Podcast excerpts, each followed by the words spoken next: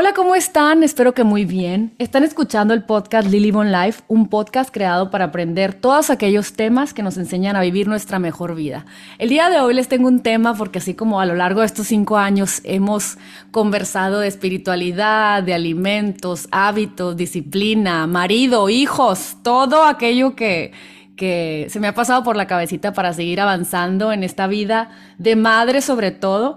Tengo como invitado a Rodolfo III, ahorita les voy a contar bien quién es, porque ustedes me han escuchado a través de los años, eh, pues que no nos enseñan a ser padres, ¿no? Que los tiempos cambian y que a veces lo que nos enseñaron a nosotros no nos, no nos funcionó o nos funcionó de tal manera que a lo mejor luego terminamos eh, siendo muy exigentes con, con la regla o terminamos yéndonos a la polaridad, lo que nos enseñaron en nuestra casa o repetimos patrones que no beneficiaron a nuestro entorno familiar. En este caso yo quiero hablar un poquito del alcohol y los jóvenes el alcohol como, como esta, eh, esta, ¿qué se puede decir? Esto, esta sustancia recreativa eh, que en muchas, bueno, en mi familia la verdad fue un poco satanizado, ninguna de mis dos familias nunca ha sido así como tomadora y yo criada con puras mujeres, la verdad que éramos como unas monjas que no nos permitíamos tomar, pero al ratito luego destrampadas, ¿no? Porque no nos enseñaron a un poquito lo que es mediar. Eh, yo creo que como mamá de tres hombres, ahora yo, eh, de repente me pregunto, ¿cómo van a ser mis reglas? Si lo voy a satanizar, si los voy a matar cuando lleguen borrachos, si, si lo voy a ver normal, si los voy a dejar que experimenten y, luego ir viendo cómo ponemos las reglas. Yo no tengo ni idea del tema, por eso invité a, a Rodolfo. Rodolfo, ¿cómo estás? Primero que nada, muchísimas gracias por tener, porque nos das el honor de escucharte aquí. Te he visto en tus videos y un poco de tus conferencias y si me haces una persona muy auténtica una persona muy, muy natural, que, que, por eso me dieron muchas ganas de platicar contigo. ¿Cómo estás, Rodolfo? Muchas gracias. Muy bien, Ileana. Aquí andamos eh, escuchando todo lo que estabas diciendo y creo que tu preocupación es la misma de cualquier papá que tiene hijos adolescentes y si no son adolescentes todavía y van para allá, van como con más miedo de decir, ay Dios mío, es que ahí viene esta etapa y luego qué, qué voy a hacer, ¿no? Claro, Cuéntame, Rudy, ¿quién eres y por qué te dedicas a lo que te dedicas? Por primero que nada, para que los que no han tenido el honor, pues que les cuentes un poquito de ti. Mira, yo soy antrero desde hace muchos años, ahorita ya no me dedico a eso, pero yo fui director del Baby de Acapulco muchos años. Yo trabajé, en total de mi vida de antrero, trabajé 22 años. Un día saqué la cuenta y fui a más de 4.500 fiestas. Entonces, imagínate todo lo que he vivido, ¿no? Entonces, una vez un, amigo mío me pidió que hablara con sus hijos adolescentes que estaban empezando a salir de fiesta y me dijo, por favor, habla con ellos, les quiero dar tips para que se cuiden, no me hacen caso, me estreso, me angustio. Tú fuiste gerente de antros, a ti te van a hacer caso, por favor, habla con ellos, ¿no? Y en esa época yo tenía mis hijas también, yo tengo tres hijas, en esa época tenían igual, 12, 14 años, 15 por ahí. Y entonces dije, ¿qué le diría yo a mis hijas con base en las más de 4.500 fiestas? Para poderlas blindar y que estuvieran más seguras cuando salieran, ¿no? Y darles como un adelanto de todo lo que se van a encontrar en ese mundo, para que ellas estén más, más seguras y yo más tranquilo, ¿no? Porque pues, mis hijas van a salir igual que tus hijos, ¿no? Y cuando empiezo a investigar del alcohol, porque también les tenía que hablar del alcohol, descubro una cantidad de cosas que me volaron la, la mente, pero lo más importante es que descubro que la gente a nivel mundial no sabe del alcohol, pero no sabe que no sabe, y eso es lo que ocasiona tantas muertes, y por eso es que esta conferencia que doy, ha tenido tanto éxito porque es reveladora y la gente además se da cuenta que no sabe del alcohol. Los papás salen así de, wow, ya entendí por qué está pasando lo que está pasando y por qué estamos mal, ¿no? ¿Y, pues qué, sabes que no sabemos del alcohol? Aparte de que, bueno, yo a mí que me gusta tanto la salud y que más o menos escucho a, uno de mis preferidos, que son el doctor Daniel Amén, que es este señor que se dedica a, hablar mucho del cerebro, ¿no? Y de los golpes y de los hábitos y, de, y ahorita de la luz azul y de, de dormirte temprano y descansar. Sabemos que el cerebro de los niños no se desarrollan hasta 20 años, casi creo. Y si desde los 15 los estamos exponiendo a una sustancia tóxica, pues puede afectar en, todo, ¿no? Su microbioma, su, su, que genere la serotonina adecuada, todo, lo que necesitamos para ser libres y felices. ¿Qué sabemos, qué sabes que no sabemos del alcohol? Cuéntanos un poquito. Mira, e, e, en particular, hablando de los chavos y del desarrollo de su cerebro, tienes toda la razón. Eso es o sea, el gran problema de por qué dicen que los adolescentes no deben de tomar tiene que ver primero por el desarrollo del cerebro, porque el cerebro del ser humano termina su desarrollo aprox a los 21. La corteza prefrontal que tiene que ver con toma de decisiones, planeación y medición de riesgos, esta termina por ahí de los 25, 26. Pero entonces, si, si tú le das alcohol o un chavito decide tomar, aunque sea escondidas, a los 13, 14 años, pues no se va a desarrollar igual ni su corteza prefrontal ni su hipocampo. Entonces yo como les digo a los chavos, les digo, eh, esta es tu computadora que vas a usar toda la vida. ¿Cuál es el afán de darle en la torre ahorita por querer consumir una sustancia que la vas a poder consumir, pero en su momento, para que no te, no te haga daño a ti, ¿no? En algo que vas a usar toda la vida. Entonces, sí, y luego, las personas que empiezan a tomar entre los 12 y 15 años de edad tienen 40% más probabilidades de ser dependientes del alcohol o de alguna droga, porque si el cerebro se está desarrollando y le metes esta sustancia que libera dopamina, pues es un neurotransmisor de la felicidad, al cerebro le encanta.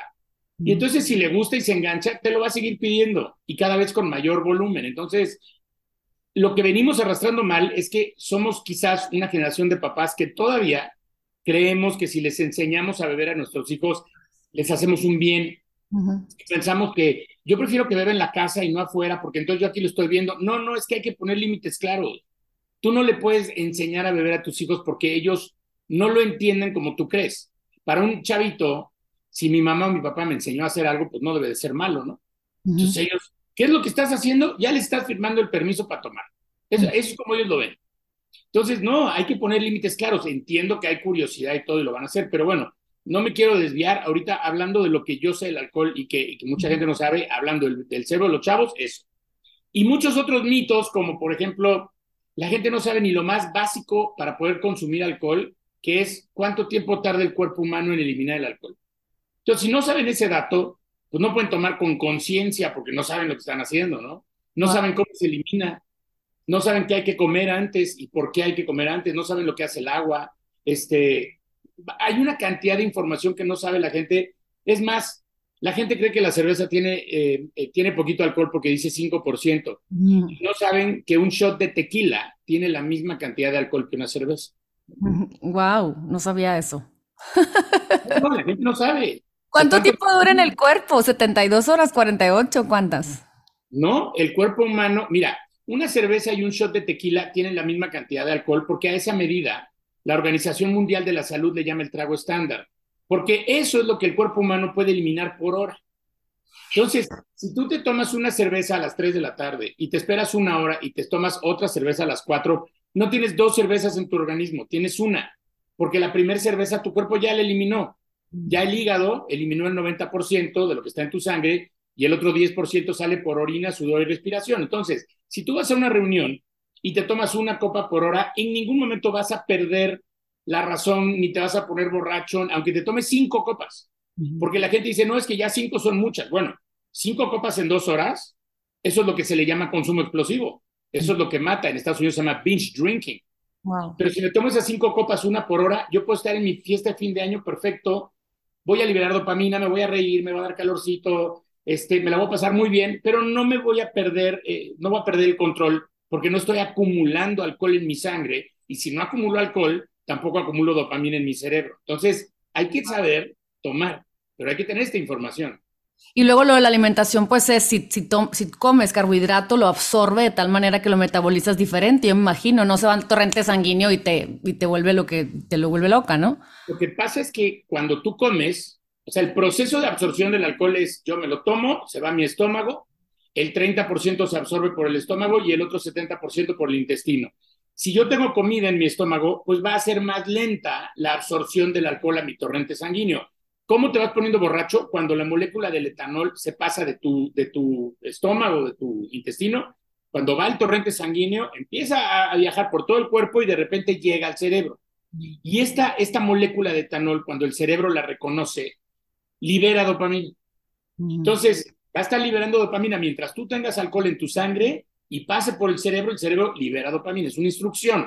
Por eso te digo que entre más alcohol hay, más dopamina libera el cerebro y ahí es cuando empieza el cortocircuito. Y una de las primeras partes del cerebro que deja de funcionar correctamente con el alcohol es la corteza prefrontal, que mide riesgos. Por eso la gente, cuando empieza a tomar, ya de repente ya, primero se desinhibe, sí, claro, porque es un desinhibidor social.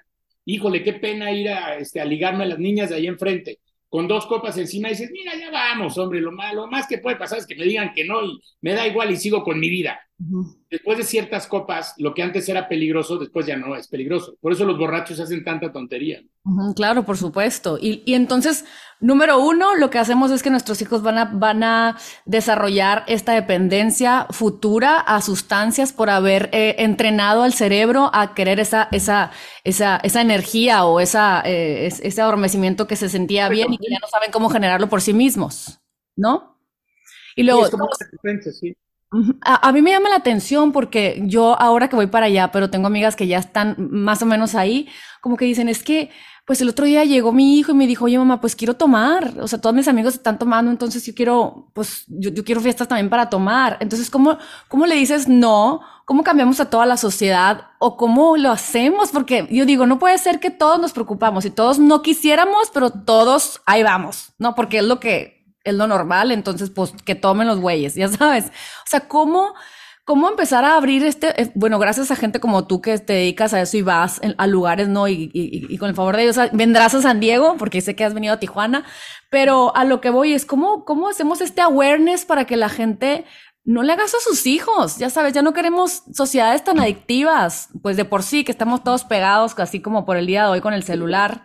Ahora, ¿cómo, cómo ayudamos a, a, a, ese desarrollo cerebral de nuestras crías, quiero decir? Lo que pasa es que le hemos perdido el respeto al alcohol, esa es la verdad. Es una droga tan socialmente aceptada que, y además que eh, la puedes encontrar en cualquier lado, ¿no? O sea, la accesibilidad del alcohol es impresionante. A donde vayas, tú estiras la mano y puedes encontrar alcohol. Y entonces le, le perdimos el respeto y pensamos que no pasa nada, ¿no? Que no, no tenemos como por qué presionar a nuestros hijos para que no lo hagan. En primer lugar, somos sus papás y esto es parte de nuestra chamba, ¿no? Guiarlos, poner límites, aventarnos los rounds que nos tenemos que aventar con ellos, nos van a dejar de hablar, nos van a decir que somos de lo peor, nos tenemos que aguantar porque es por su bien. Porque si nosotros cedemos con tal de que no haya confrontación, cuando tengan 22 años y los tengas que ir a sacar de una clínica de rehabilitación, te vas a dar de topes contra la pared, ¿no? Primero porque probablemente tus hijos echen a perder su vida y dos, las drogas echan a perder la familia completa. Es mucho dolor, ¿no? Entonces, tú te quieres evitar eso, tienes que ser fuerte, pero ¿de qué manera poder hacer un approach con los chavos? ¿Sabes nosotros qué es lo que hacemos? Los tratamos de convencer de que no tomen alcohol porque no les conviene. Y no porque, ah, es que mi papá me va a cachar y entonces me va a regañar. No, porque eso no está bien anclado. Eso es un juego del gato y el ratón. Y entonces, si los chavos toman alcohol y no los cacharon los papás, pues creen que ganaron. Y les digo, no ganaste. ¿Sabes que perdiste? Perdiste más porque te está haciendo un daño a ti, algo que tú vas a usar. Nosotros en la conferencia usamos un balón de básquetbol que está medio ponchado. No se ve, no se nota, ¿no? Pero si lo aprietas tantito, está medio ponchado y cuando lo boto, no bota. Y les digo a los chavos, este es tu cerebro hoy, le falta, ¿no? Si lo vas a usar para jugar un partido de básquetbol que dura 70 años y tienes el balón así, tú lo quieres así, los chavos me dicen, no, yo lo quiero bien inflado. Bueno, pues que eso depende de ti porque tus papás ya te dieron un cuerpo y un cerebro. Si tú decides tomar alcohol, lo más probable es que tu cerebro no se desarrolle bien y hay estudios que dicen que los chavos que empezaron a tomar edades muy tempranas no tienen buen rendimiento en la universidad. Entonces, si quieren ser, ahora sí que perdón la palabra, pero aquí en México ya está hasta aceptada, si quieren ser chingones en la vida, necesitan todas las herramientas para poder hacerlo. Entonces, si tú lo haces, entonces, un, poco a qué voy, que si los papás hablan con ellos y les dicen, es que mira, yo no puedo estar contigo encima de ti las 24 horas del día, los 7 días a la semana. Tú tienes que tomar decisiones. Yo te voy a explicar lo que pasa con el alcohol y por qué no te lo voy a dar. no te lo voy a dar yo porque te quiero, porque yo quiero que tu cerebro esté de lujo, porque yo no quiero que te vayas a una adicción, bla, bla, bla. Si tus amiguitos están haciendo eso y a sus papás no les importa, pues no es mi problema. Pero yo quiero que tú tomes esta decisión porque yo sé que a ti te conviene, porque te quiero y quiero lo mejor para ti. a mí ahorita no me estoy entregando, cuando tengas 17, si quieres, o 18, algo tomaremos, porque finalmente, aunque en Estados Unidos la edad legal para beber es de 21, hay muchos países donde es de 18 y en Europa hay países que es de 16. Entonces, sacas un promedio, a lo mejor a los 18 ya te podrás echar unas copitas con tu hijo, pero no a los 13, no a los 14, por Dios, o sea, por favor, ¿qué está pasando, no? Sí, sí, y, sabes que como yo vivo aquí, tengo, tengo 12 años viviendo aquí en Estados Unidos y, está, y, vivo en Chulavista enseguida de Tijuana, o sea, la verdad es que hay mucha comunidad pues mexicana, ¿no? Pero, pero aún así traemos unos decibeles un poco más conservadores acá, lo puedo observar, que, que, convivimos con gente de Tijuana y de repente, ay, pues ya, los 15 nos los llevamos en un carro al valle y traían así como que los seltzers, y yo me observo y eso que me consideraba, según yo, mi open mind, pero me observo como, ¿por qué?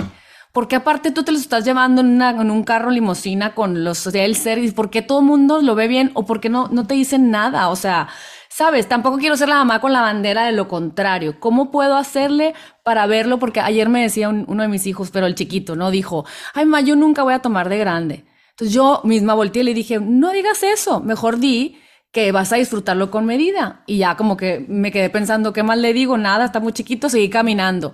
Y pensé, ¿cómo le hago? Porque va a ser casa de hombres, que tenemos esta creencia de que el hombre toma más, cuando a estas horas ya sabemos que eso es mentira, porque hoy en día ya todo el mundo toma y antes no, las, las señoras como que no tomaban tanto y se escondían de los papás o era, no era tan bien visto. Ahora todo el mundo siento que está raro no traer una copa y que, ay, ¿por qué? ¿Estás en detox o qué? O sea, de que hasta raro, ¿no?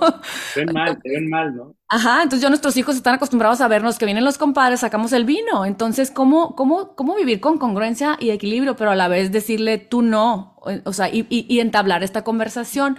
Entonces dices que empiezas a hacer esta conferencia y, y, van los niños, o sea, ¿es para todos? Sí, es para chavos de secundaria, para chavos de prepa y para papás. Déjame nada más decir algo de lo que estabas comentando ahorita de los 15 años. Nosotros venimos como sociedad arrastrando rituales que tienen siglos. O sea, los 15 años eran para presentar a la hija ya como mayor, introducirla a la sociedad, ¿por qué? Porque antes se casaban de 16, de 18. A los 18 ya están teniendo niños. Entonces ya les surgía a las familias que sus hijas fueran grandes para que encontraran quién las mantuviera y ta, ta, ta. Es todo un rollo que viene de atrás, ¿no?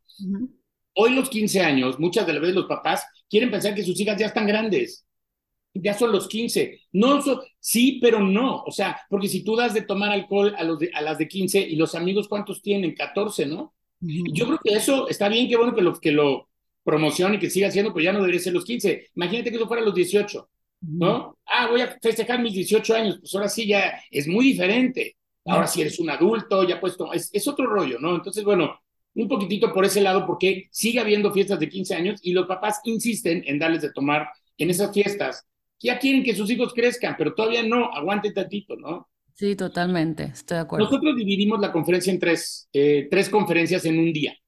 Damos una conferencia para chavos de secundaria, que tiene una, un mensaje como mucho de prevención, y es como más light, no hablo tan duro.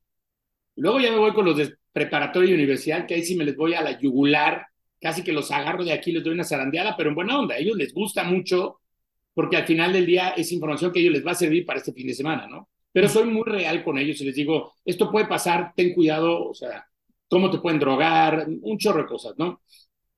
Y luego doy una para papás, al final, como a las ocho y media de la noche, ya que se relajaron, empezamos muy a gusto, nos reímos mucho, ahí estando comedy de lo que nos pasaba cuando éramos jóvenes y de repente les empiezo a hacer preguntas, los hago que saquen el celular y con la luz prendida, les tomo foto, los pongo en evidencia que no saben nada porque yo necesito, necesito eh, desarmarlos, ¿no? De que ellos vengan con esta resistencia de, ¿qué me vas a decir a mí? Yo llevo 20 años tomando.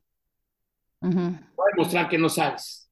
Y en el momento que se dan cuenta, se abren, ¿no? Y de ahí se va toda la conferencia como agua y cada, y cada cosa que va pasando ellos van, van recordando, ah, por, esto no puedo caminar, ah, por esto veo doble, ah, por esto eh, no mido consecuencias, por esto quiero manejar, eh, ah, esta vez por eso no me acuerdo de las cosas. Ya se van dando cuenta de lo que está haciendo el alcohol o lo que les ha pasado y entienden cómo no hacerlo. Entonces, es muy reveladora y es la única conferencia, Liliana, en todo el mundo que habla del alcohol desde el punto de vista social y soy la única persona en todo el mundo que habla de la fiesta. ¿Lo puedes creer? Wow, sí. Soy el único. Eh, sí lo creo, tantos temas que no se abordan como deberían. No, pero además algo que, imagínate, un comportamiento humano que nos encanta, que, lo, que los chavos es parte de su desarrollo, nadie se les había ocurrido decirle a los jóvenes cómo divertirse. O sea, no, ¿cómo? No, no, no, hay que se vayan, hay, llegas temprano y me llamas. Hay tanto en ese mundo que necesitan saber para estar más seguros y más seguras. Nosotros hemos dado la conferencia en Madrid, en Guatemala, en Panamá, en, vaya, en un chorro de lugares. Qué padre. es un común denominador. La gente no sabe del alcohol y no sabe de la fiesta. Claro. Oye, y cuando este amigo te dice, oye, Rudy, ¿sabes qué? A ver, tú que te dedicas a esto y que has estado en tanta fiesta, quisiera que sintetizaras qué fuera el aprendizaje que pudieran tus hijas eh, recibir de toda esta experiencia. Cuando tú tienes esa conversación con tus hijas, ¿cómo fue? ¿Y qué, impacto crees que haya tenido en sus vidas? Digo, tú eres el papá, a veces a lo mejor eh, nadie es profeta en su tierra, pero yo, yo quisiera sorprenderme de que sí, que sí hay profetas en tu tierra. Mira, hay una realidad que tenemos que enfrentar y es que nuestros hijos van a tomar alcohol. O sea, no, sería como una fantasía pensar que esto va a generar que, que los chavos no prueben el alcohol. Lo, van a probar porque la primera causa por la que los adolescentes prueban el alcohol es por curiosidad. Porque esa es la etapa de la curiosidad. O sea, así es como se van descubriendo, ¿no? Y descubriendo el mundo, probando y haciendo, ¿no? Lo van a probar. Eso, eso, es, eso es ley. Que no venga de tu mano, eso es diferente. ¿No? Que no tampoco eh, lo, lo, toleres, este, también eso es diferente. Mis hijas, claro que probaron alcohol. Lo que yo nunca les permití es, ustedes no van a ir a ningún antro hasta que tengan los 18 años. ¿Por qué? Porque esa es, esa es la ley y eso es lo que debe de ser. Y yo jamás le iba a hablar a algún amigo mío para que metieran a mis hijas menores de edad a un antro, cuando justo lo que yo estoy diciendo es que debe ser al revés, ¿no? Yo les pedí a mis hijas, les dije, esto es importante quiero que lo respeten. Me voy a enterar si ustedes van a un antro. Me van a hablar, mis amigos. O sea, tienen este curse, ¿no? Esta maldición. Sí, esta suerte. Obviamente mis hijas me decían, es que todas mis amigas van, a mí no me interesa eso. Ustedes no van a ir porque ese es, es un acuerdo que tenemos. Ahora, ¿cuál va a ser tu beneficio? Cuando cumplas 18 y quieras ir a un antro, yo voy a hablar personalmente con los dueños y vas a llegar y te van a atender como reina. Y te portas bien y haces las cosas bien y te, te voy, yo te voy a ayudar a abrir las puertas si te gusta ese ambiente, pero en su momento. Pues no les quedó de otra más que esperarse eh, sí llegaron a tomar, pero muy contadas veces. Y hoy, que ya mis hijas tienen 20, 22, 24, sí les gusta la fiesta de una manera como muy normal, pero es raro que se les pasen las copas. De hecho, mi hija, la mayor, ni siquiera le gustan ya los antros, tiene 24. Me fui con ella a Las Vegas, no quiso salir una sola noche. No, papá, vamos a venir a las 11, prefiero mañana en la mañana ir a no sé qué.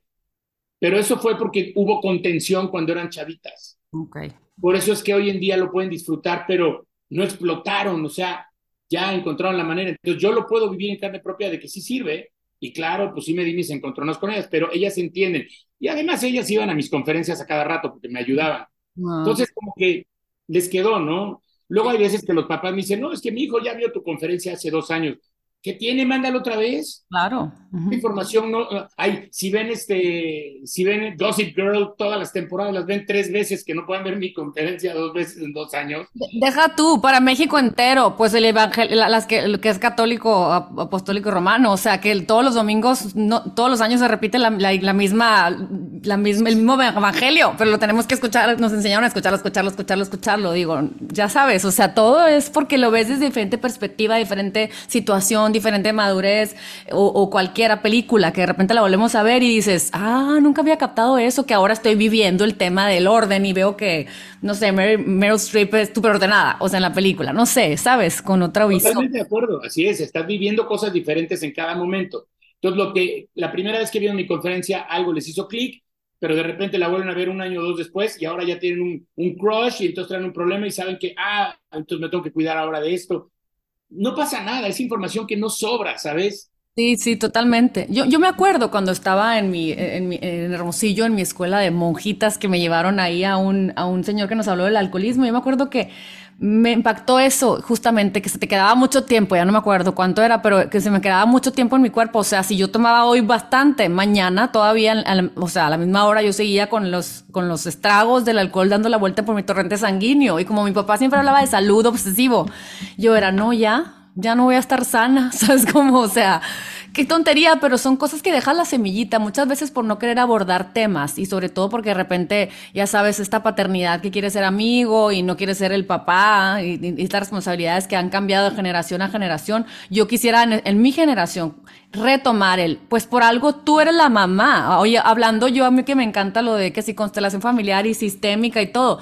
tú vas atrás, tú mandas para enfrente. ¿Sabes cómo? Yo no soy la amiga que estoy aquí de, de, de, hey, ¿qué onda? ¿Qué te parece? Si no, yo decido que según mi noción y mi conciencia, esto es lo que va para enfrente. Me equivoque o no me equivoque, esta mamá tienes, ya sabes. pero además, eh, además te voy a decir una cosa, las conferencias de preparatoria, luego me cuesta trabajo que vayan. Y cuando hablo con los papás, me dicen, es que no quiso venir. Y le digo, mira, la corteza prefrontal de tu hija de 17 años o de 16 años no se ha desarrollado, le falta todavía casi que 10 años. Ellos no van a tomar las mismas decisiones como lo haces tú, porque tú tienes 40. Entonces, ¿cómo permites que una persona que todavía no tiene desarrollada su corteza prefrontal y no puede tomar decisiones o medir riesgos, tome las decisiones de lo que va a pasar en su vida más adelante cuando en este momento tú eres su guía? Le digo, no bajen la guardia. Claro, cuesta más trabajo porque ya están más grandes, pero todavía no están listos. Los peores eh, eh, cosas que yo he visto que pasan son, por ejemplo, en Estados Unidos, y no me vas a dejar mentir, todas las fiestas de las fraternidades está lleno de alcohol y hay un chorro de accidentes y de comas etílicos y de problemas. ¿Y cuántos años tienen cuando están entrando a la universidad? Tienen 18. Sí, sí, sí, sí. ¿Tú has visto que hayan cerrado alguna universidad en Estados Unidos porque hay alcohol? Y todos son menores de 21, porque Estados Unidos tiene una, tiene una brecha muy curiosa en la ley. La edad legal para que te vendan alcohol es de 21, pero después de los 18 años, tú siendo mayor de edad puedes consumir alcohol. Entonces, ahí hay una, ahí hay como una brecha muy extraña, y pues por eso te digo, dime si, si, si fuera tan ilegal beber a los 18, ya estarían cerradas todas las universidades en Estados Unidos y estaría prohibido el alcohol en todos lados.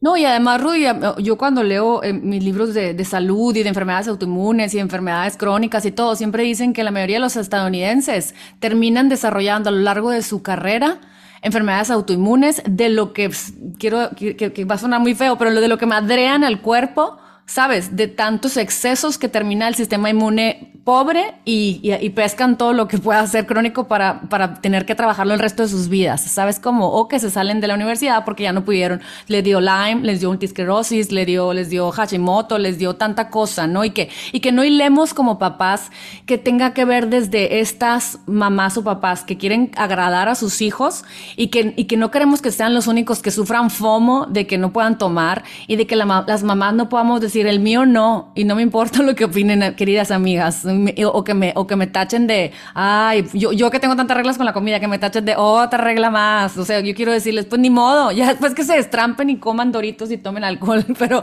en mi dominio no va a pasar y por eso me quiero informar. Sí, no, totalmente de acuerdo. O sea, sí hay que, hay que estar encima de ellos, porque además a la vuelta de unos años vas a ver, vas a ver la diferencia, ¿no? Entonces sí, sí hay que guiarlos y pues no bajar la guardia, ni modo, es una etapa bien complicada. Ahora, algo bien importante que decías, es que si llega borracho lo quiero matar, ¿qué va a pasar? Mira, es muy probable que algún día eh, de repente se vengan enfrente de ti tus peores miedos. Tú vives en Estados Unidos, igual no está tan fuerte como en México esto que te voy a decir, pero de repente sale tu hija o tu hijo y no te contesta el celular y quedó a llegar a la una de la mañana, ya son dos y media y nadie sabe dónde está y no contesta el celular, cada minuto que pasa es un infierno porque ya tu cerebro, y aquí en México, que no te contesten tus hijos el celular a esa hora de la madrugada, ya te quieres morir. Imagínate que de repente un día, o sea, pasa eso y de repente aparece a las cuatro y media bien borracho y te lo dejan en la entrada de tu casa. Ay, sí. Hay papás que lo que hacen es confrontarlos en ese momento. Es lo peor que puedes hacer y no nomás a tu hijo, porque luego hice un video una vez, me dijeron, ay, la generación de cristal. No, no tiene nada que ver con eso. Cualquier persona que esté, con, eh, que esté demasiado borracha, ya sea tu marido, tu primo, tu hermana, tus hijos, tu sobrino, quien sea, si tú lo confrontas, esa persona no está en sus cinco sentidos. O sea, su software no está funcionando. Explota las emociones cuando uno está muy borracho. Entonces, ¿qué pasa si tú lo confrontas y esa persona se enoja? Puede ir escalando, puede ir escalando, puede haber violencia, que te puede pegar un chavito a modo de venganza de su papá de que lo regañó cuando tenía 18 años, que lo regañó por, por eso, se tomó un bote de pastillas completito y se encerró en su cuarto.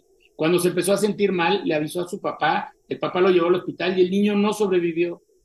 No sobrevivió. Y el papá después decía, es que, es que, es que yo debía haberme calmado. Bueno, pero eso hay que pensarlo desde antes. o sea, eso tienes que tenerlo guardado en un frasquito y decir, si algún día llega a pasar, tengo que tener muchísima paciencia cuidar a mi hijo, a mi hija, y mañana, cuando le da cruda, en la mañana que te da la cruda moral, ahí es cuando hablas con ellos.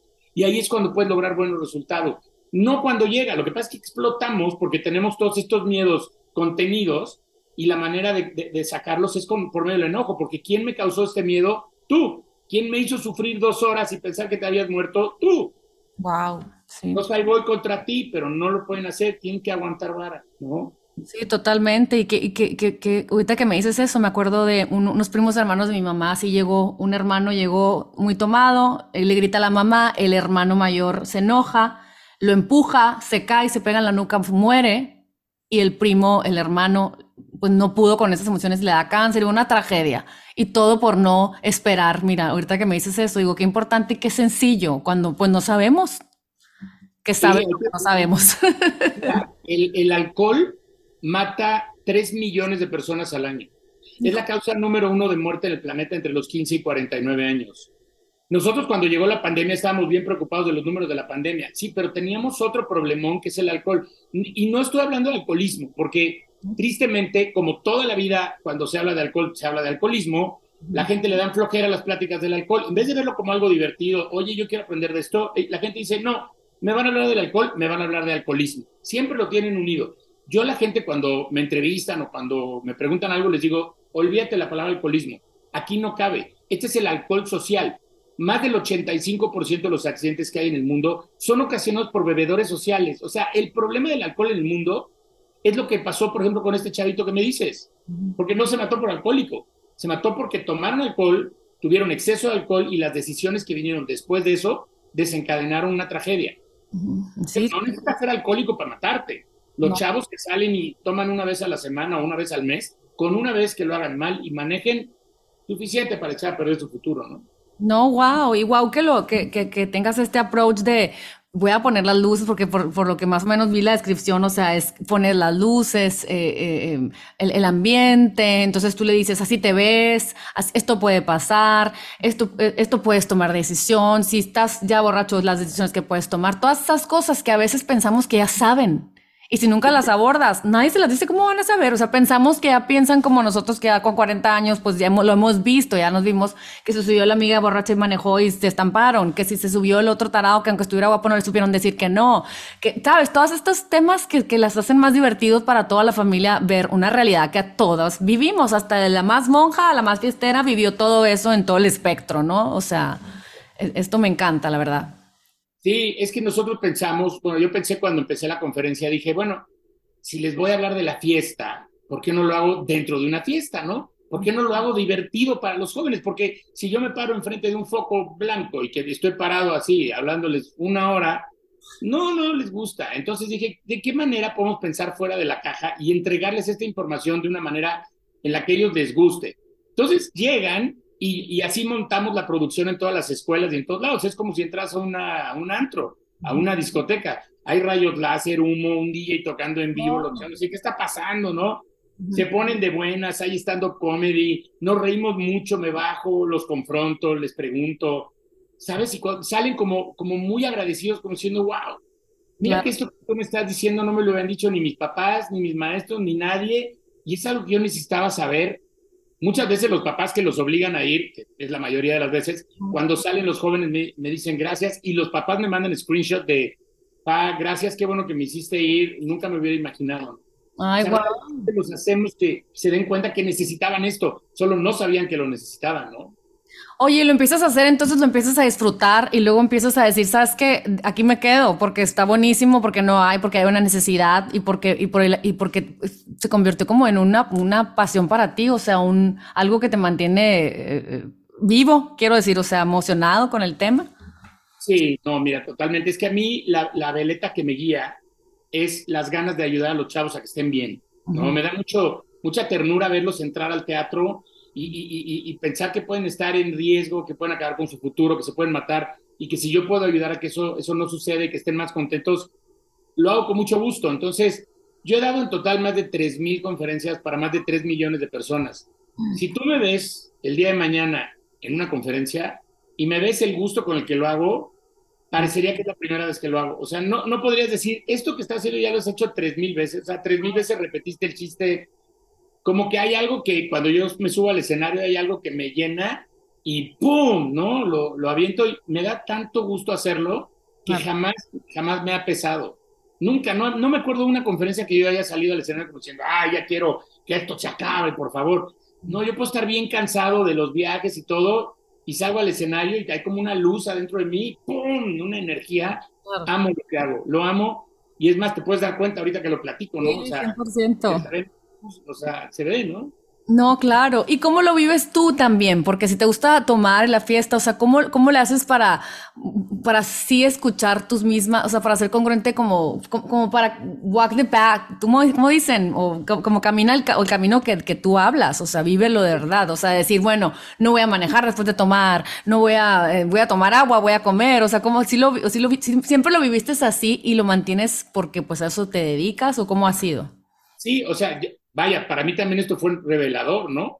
Porque yo trabajando 22 años en antros, ya ni te quiero platicar cuántas veces me puse borracho, cuántas veces me tuve que frenar porque dije, creo que ya me está ganando el alcohol, voy a tener que ir a doble A. O sea, a mí siempre me dio miedo que el alcohol me ganara y mucho más que mis hijas me, me llegaran a ver borracho algún día. Dije, no, no, yo no quiero ser de esas familias que tienen esas historias, ¿no? Para mí el alcohol es parte de mi trabajo, pero no va a ser parte de mi vida ni de mi ruina, ¿no?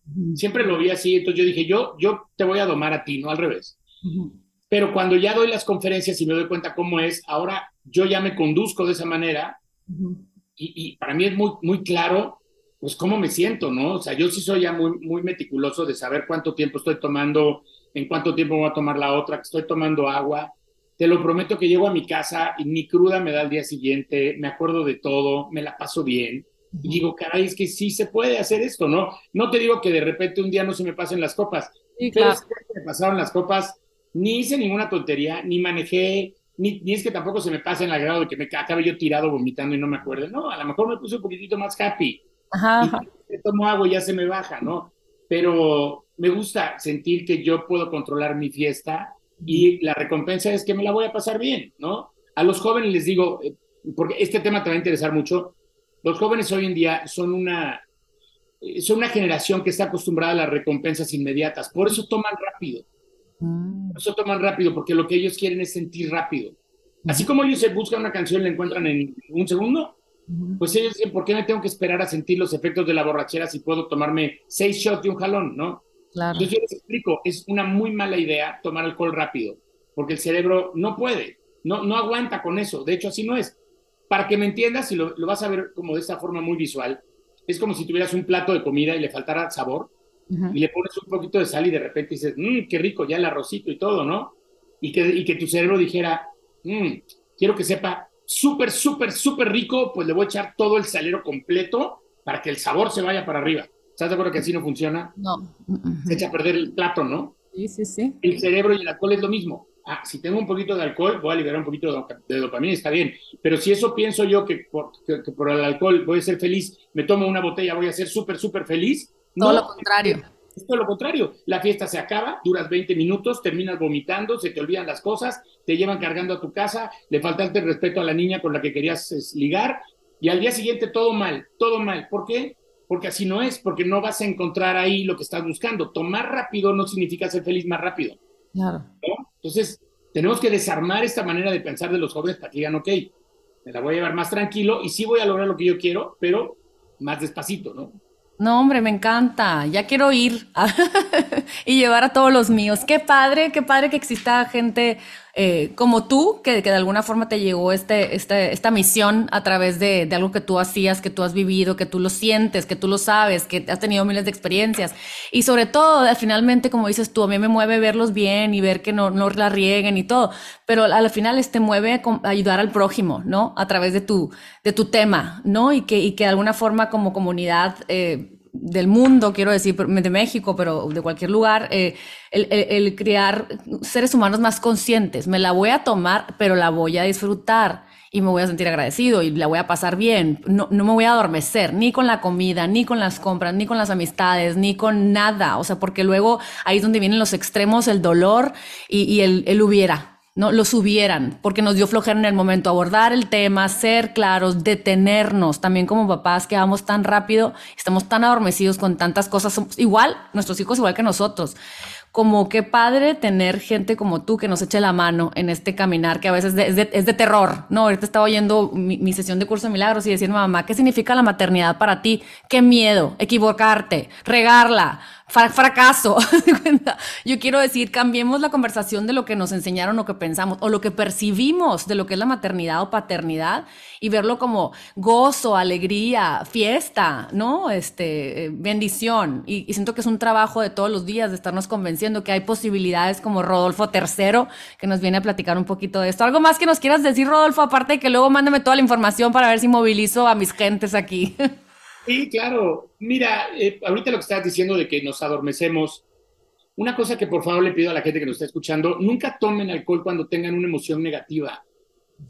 Al cerebro no le gustan las emociones negativas, angustia, miedo, desesperación, este, incertidumbre. No le gusta al cerebro porque las tiene que enfrentar y las tiene que resolver, ¿no? De repente es el equivalente a decir, no, es que ahí viene el monstruo, si me tapo los ojos no viene el monstruo. No, el monstruo va a venir no puedes fugarte, ¿no? Entonces, ¿por qué crees que subió el consumo de alcohol en la pandemia? Estábamos llenos de emociones negativas. Yo tomo alcohol, yo no soy doble A, yo sí tomo alcohol, pero tomo alcohol cuando estoy contento, cuando estoy en algún lugar gozando la vida, eh, siendo feliz, cuando me estoy tomando una copa de vino con una carnita, con una paella. Yo no tomo alcohol cuando tengo estrés, cuando tengo un problema económico, cuando tengo eh, alguna pelea, cuando tengo un problema emocional, porque entonces el cerebro se engancha y, la, y el mensaje para el cerebro es, cada vez que estés estresado, toma para sentirte mejor. Y entonces ya, valió gorro. Entonces, disfruten la vida, o sea, el alcohol ahí está, no se va a ir, no lo vamos a quitar del planeta, es algo con lo que vamos a convivir. Mi abuelita tomó hasta los 99 años que se murió, siempre tomaba su whisky y nunca la vi perder, nunca la vi mal y disfrutó toda su vida. O sea, podemos disfrutar con medida, con responsabilidad y con inteligencia, pero hay que, hay que saber esto. Siempre decimos que un día de fiesta no se convierte en el peor de tu vida, así que pues gócenla y nada más hagamos bien las cosas y, hablen con sus hijos. Y pues gracias a ti por preocuparte de dar este mensaje a la gente. Me pueden seguir en mis redes de en, Instagram y en TikTok. Estoy como arroba Rudy tercero F. En TikTok tengo 1.4 millones de seguidores y en Instagram 177 mil. Y en mi página, lafiestadelsiglo.com, ahí vienen las fechas en donde nos vamos a presentar, contacto, informes, nosotros vamos a toda la República y a todos lados, nos ponemos de acuerdo y podemos hacer algo en Tijuana a lo mejor. Ahí vemos, pero de que se arma, se arma. Buenísimo, pues muchísimas gracias por tu tiempo y claro que sí, ahorita voy a poner todo este resumen de, redes sociales y de información para el que se vaya topando con, con el podcast, también vaya pudiéndolo mandar, compartir y, y, todo. Muchísimas gracias por tu tiempo, te decía, y pues nada, aquí estamos para aprender y les agradezco a todos ustedes que nos están escuchando, si les gusta, compártanlo y que seamos una cadena de información para poder saber que hay posibilidades de vivir diferente la vida si estás en miedo y si te si te congela el ser padre de familia y se te congela tomar decisiones, pues que te convenzas que no estás solo, que estamos todos en la misma, pensando, dudando y pues nada, a, pasar la voz. Gracias, que estén muy bien y nos vemos en el próximo episodio de Lily Bon Life, este espacio donde compartimos formas para vivir tu mejor vida. Un abrazo, bye bye.